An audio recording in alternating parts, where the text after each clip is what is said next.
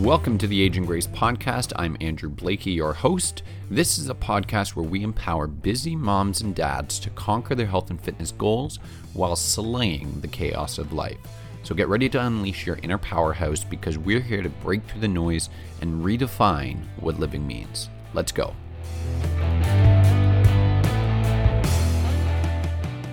Hi there, my name is Andrew Blakey, and I'm the host of the Aging Grace podcast, where today we're going to be talking about the all or nothing mindset. So I'm going to ask you three questions, and if you answer yes to two or more of them, there's a chance you might be going through the all or nothing mindset. Have you ever delayed starting a fitness or nutrition program because right now your life is just too busy? Have you ever said that, okay, you know what, I'm going to, today's a write off, I'm going to start off again tomorrow because I made a, a bad decision or, or gave into a craving today? Or have you ever told yourself that you were going to start a fitness or or new program for a New Year's resolution or for a start date that's way down the road?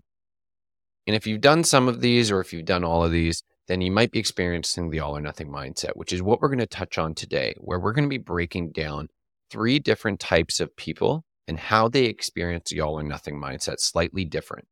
And we're also going to talk about how you can implement different strategies in your life to overcome the all or nothing mindset. The all or nothing mindset can really get in the way of you progressing and becoming a, a better and healthier version of yourself. So, we're going to be talking about how you can navigate those challenges based on the type of thinker and the type of person that you are dealing with these. But before we get into those three different types of people, let's talk about what the all or nothing mindset is. And the all or nothing mindset is essentially a this or that way of thinking. It's a dichotomous way of thinking that is basically a I'm either doing it right or I'm doing it wrong. There's no in between. It's either you're perfect or you're a failure. And the mindset results in thoughts that represent that you're either winning or you're losing. And if you're not doing everything absolutely perfectly, then it's it's a failure and you've lost. At least that's the way that somebody who experiences the all or nothing mindset thinks of it. Examples of the all or nothing mindset in a practical everyday situation include thoughts such as, you know, I had pizza for lunch, so my diet is ruined, or work is crazy busy today, so I'm going to start working out when things slow down, or I'm a terrible employee because I made a mistake in that presentation. I'm, I, I'm the worst. I'm a failure. And it's important to remember that while some people may have more of a tendency to think this way, it is a temporary way of thinking and it doesn't define you. And there's likely some areas of your life where this, this mindset affects or, or applies to you a little bit more than others. It might include places such as your fitness routine, your nutrition routine, how you are as a partner, your your job or maybe even in your studies. And it can apply to any area of your life, but usually for someone with the all or nothing mindset, it applies to to only one or two of those different areas. It, it generally doesn't apply to, to everywhere in your life. And the problem with this way of thinking is that it can set unrealistic expectations and perfectionism, and it increases the stress associated with that particular area of your life that this mindset is is kind of seeping into, right? It can lead to anxiety, disappointment, and a lack of motivation towards your goal. And it can even cause some people to to quit completely, which is the absolute last thing you want to do when you're when you're working towards something that's important to you. And it's important to you because you have set that goal, right? And this mindset of the all or nothing can make it much harder for you to reach that goal. And that being said, there are these these certain types of thinkers and people within the population that might be more likely to exhibit this way of thinking. And we're going to break down the three most common types of people to, to, to have this all or nothing mindset. And we're going to give you some of these strategies to help you deal with this way of thinking. And, and we want to, to give you the tools that are going to be beneficial to you and positive towards helping you stick with that goal. And the first type of a person who tends to exhibit the all or nothing mindset are people who self identify as perfectionists. I know for a fact that this category is something that I myself have fallen into in the past and something that I, I still struggle with some days. And when I start a, a project or new endeavor, I typically, at least I used to, I, I did an extremely incredible amount of research and planning, and I wanted the project to be absolutely perfect before I started it.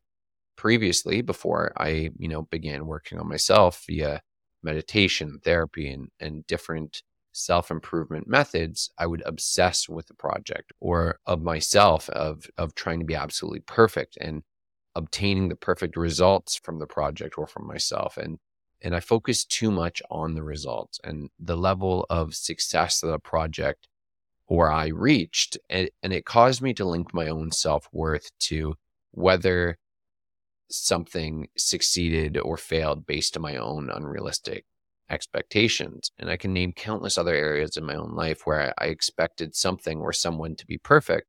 And if it wasn't, then I needed to to change it or or it felt like a failure or that it, it was no use. And perfection isn't attainable. And people who exhibit these tendencies need to make a shift from perfection to progress. Small wins add up. And by focusing on moving forward a little bit each day, you can reach further, you can reach higher, and you can implement a plan for your health that that moves you slowly over time, which is oftentimes more sustainable and more realistic to stick to compared to do all of it all at once and, and have the perfect plan and, and, and be sticking completely to that plan at all times, um, which which is going to eventually lead to either burnout or falling off the wagon and, and just quitting, right? Like we talked about earlier. Now, in an article by Psychology Today, it talks about the all or nothing mindset. And they recommend that one of the best things someone can do to combat this way of thinking is to begin by noticing it notice when you're in a spot where you're beating yourself up and about a, a mistake or a perceived failure and truly acknowledge that and understand when you are experiencing that train of thought.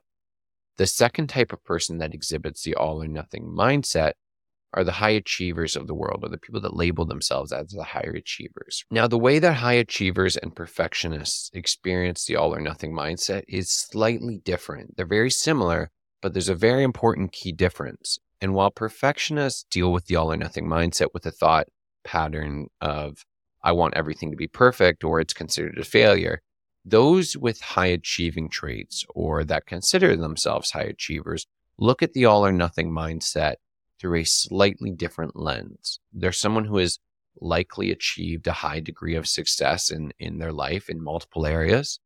And it's because of this history of success that causes them to look at a small setback instead as a failure because of their track record of success. To reiterate, perfectionists want everything to be perfect or it's a failure. High achievers experience a setback and consider it a failure because of their track record of success. And for somebody who's a high achiever and experiencing the all or nothing mindset, it's a slightly different approach and strategy for navigating this mindset. For someone who's in this category, it's important to both acknowledge the thought and reframe it into something along the idea of, of a setback doesn't mean it's a failure, it's just a setback. We all experience setbacks in life, and life is always throwing us curveballs. So you can reframe your thinking once you've acknowledged that you're in that moment, thinking your old way of thinking, you can better overcome that setback and continue on your day making better choices or following your plan as intended. The last type of person we're going to cover today is the person who considers themselves as an extremely emotional person. And this last type experiences the all or nothing mindset again in a different way.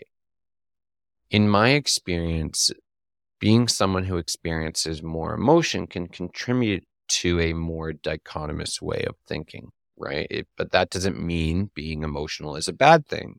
Being in tune with your emotions and and being an emotional person is a gift. It's it's a very amazing thing and it's just a part of being human. There's nothing wrong with being an emotional person when you have the strategies to cope and deal with them in a productive way.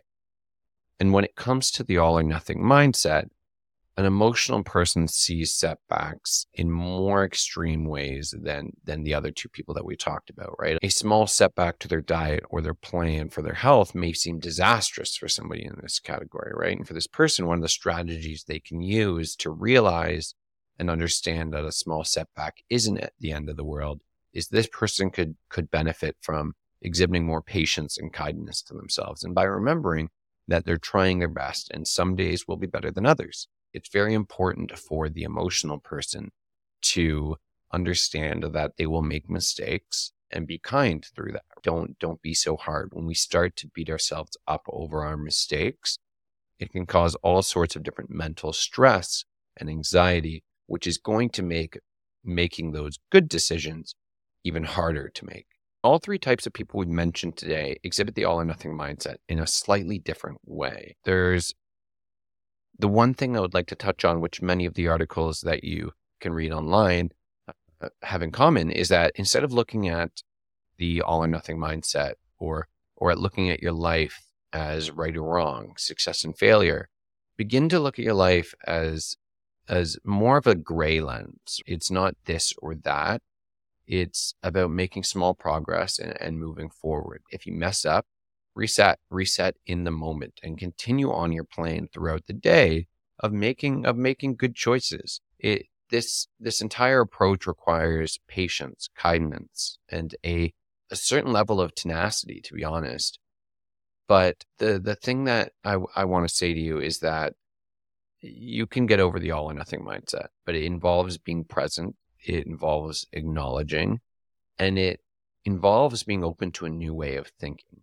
So I hope today's podcast is going to help you navigate the all or nothing mindset going forward. And if you're somebody who has had an injury in the past, maybe a sprained ankle, dislocated shoulder, a hurt back, whatever it is, you're going to make sure that you subscribe to this show because we are having a certain sports medicine doctor on the show who's going to be sharing with us a plethora of his knowledge. He has worked with teams such as the Toronto Raptors, the Buffalo Bills, World Juniors Hockey. He is going to be extremely insightful about how those old injuries are going to affect you as you go through the aging process. So make sure you subscribe so you can get notified when we post that episode.